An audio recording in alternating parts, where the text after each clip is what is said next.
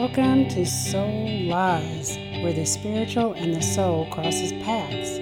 Stay tuned to learn ways to grow your spiritual understanding in order to reveal lies your soul believes. This podcast will help you learn the truth and propel you towards freedom in Christ Jesus. This is Jenny Fouts, licensed counselor in Louisiana at Christian Center, Shreveport. Hey, welcome everyone to this week's topic as we kind of explore the tentacles of fear. This week we're going to dive into a few more of those tentacles, maybe some that you actually struggle with, and really that most of us struggle with. So, the first one I want to talk about today is procrastination. Now, you don't normally think about it that procrastination is part of a tentacle of fear. But there are lots of reasons why people have a tendency to procrastinate. But first of all, let's kind of dive in to think about what procrastination truly is. Because we all do, you know, there's this very small percentage, like 5% of the people don't procrastinate. And they got to be like maybe the OCD people or something. But Procrastination, procrastination is the act of willfully delaying the doing of something that should be done. Like you're, you're putting it off. You keep, well, I'll, I'll do it. Or, you know, oh, I need to do blah, blah, and you go off and you do something else that's completely different. Now, we, we generally all have those things that we don't like doing. It can be di- divided up into our work area. There's things about work we don't like doing. Then there's things about, in general, life we don't like doing. There's things like in our home, family life, we don't like doing. Some of those we will put off more so than others. So, when does procrastination become that tentacle of fear? It's when it begins to affect your relationships, when it begins to negative, negatively affect your life. So, procrastination can become a real issue, not just a, oh, I don't feel like doing that today, I'll do it tomorrow, and you do it tomorrow.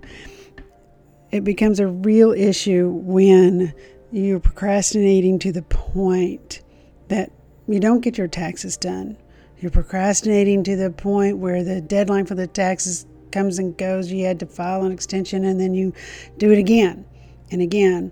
So that is really negatively affecting your life. And we'll go through what that negativity in your life and the stress that that actually causes for your physical and mental health and well being. Because procrastination, am can be one of those little sneaky foxes that spoil the vine. And that's kind of the theme this week. We're going to talk about some of those little sneaky little foxes that spoil the vine. In other words, they they sneak through and eat off all the bottom fruits and chew on the bottom sticks, which is what you know foxes do when they're going through. I guess down here in the south we might say you know wild hogs. They do definitely spoil the vine. But that's another side note. So, procrastination has been studied by psychologists and social scientists for a long time. And they've come up with, they've divided procrastination into two parts. So, active procrastination is when people purposely put off a delay of action that um, because they work well under pressure or they want they need to get these other smaller tasks done and then they'll do the big task or you know there's a it's not a procrastination to indefinite which is we usually say okay i'm going to i'm going to really work on i'm going to do this tomorrow. I'm going i'm going to do this tomorrow. Passive procrastination is a type that most people think of where individuals um, find themselves kind of paralyzed or inability to actually complete the task on time.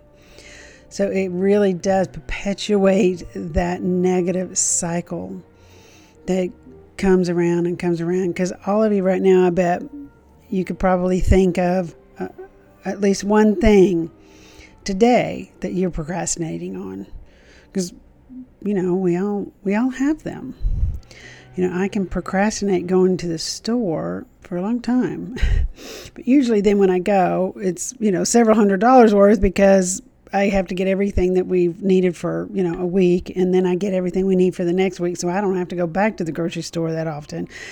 It's one of those things that I dislike doing so I procrastinate until, oh my gosh, okay, we're fixing to be out of milk, I got to go.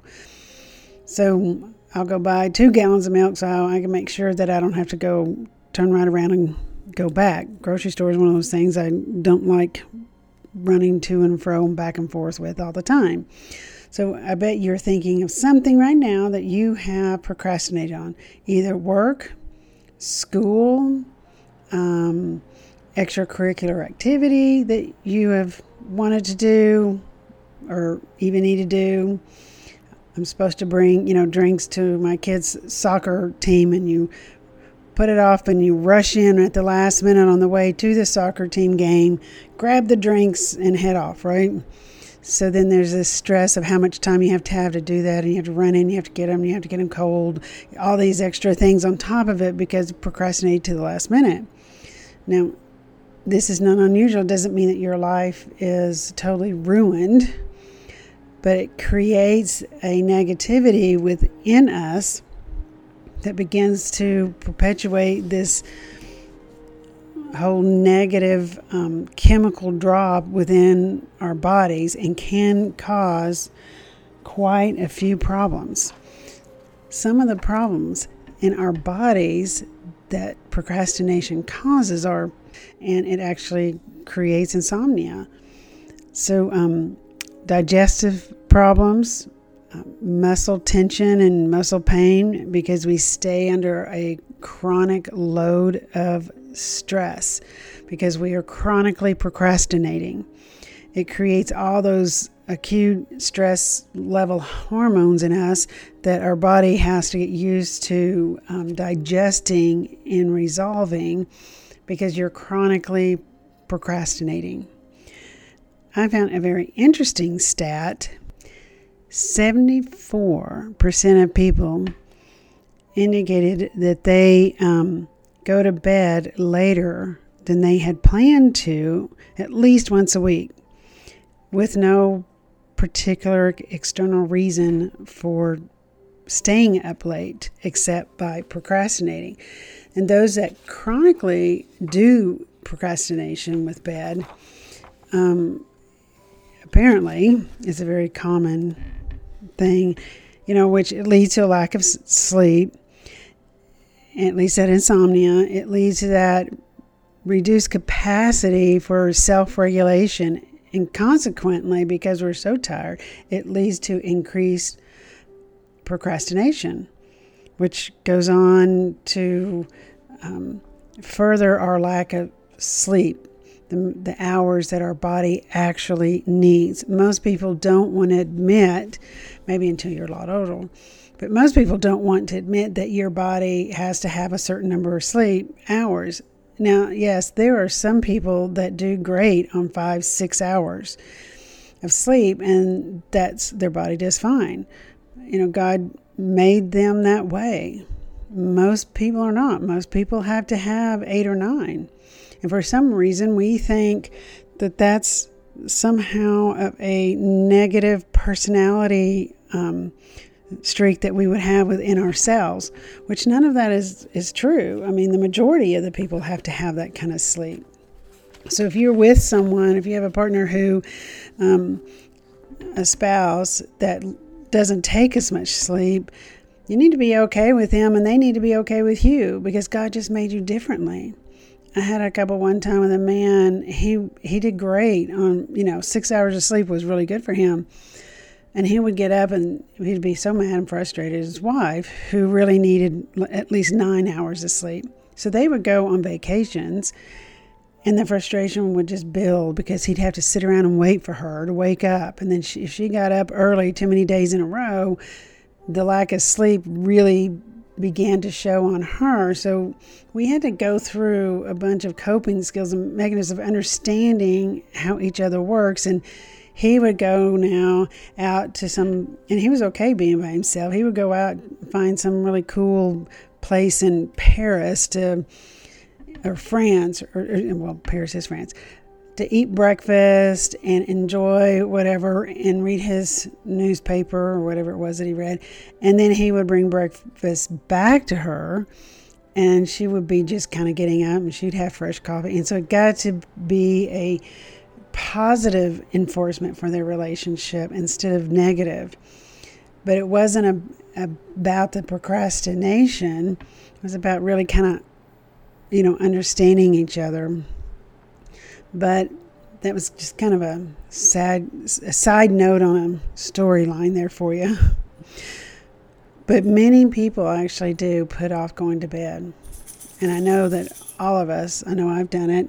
And sometimes what happens is people get into the insomnia cycle and then they put off going to bed because they don't want to not go to sleep. And then they get upset because they haven't gone to bed and you're too tired to do the things that you need to do no matter what. Sometimes you might have to have some medicine to break that cycle so then that you can go to bed and you can teach your body this is what we do. You have to do some behavior modifications in order to begin to teach your body to go to bed. So, those are kind of things we'll get into later on this week. But I thought procrastination is a common human experience. Now, the goal is to keep procrastination in its proper place so it doesn't become chronic and it doesn't become overwhelming that there's so much that we procrastinated on it becomes totally overwhelming. Because that's when the foxes are just running amok and they're destroying all the low hanging fruit that you might have. And you don't want to do that so think today about what you're procrastinating on why you're procrastinating on it and let's see where it leads you. And let's let's talk about that some more. Procrastination. Thank you guys for listening. Talk to you later. Bye bye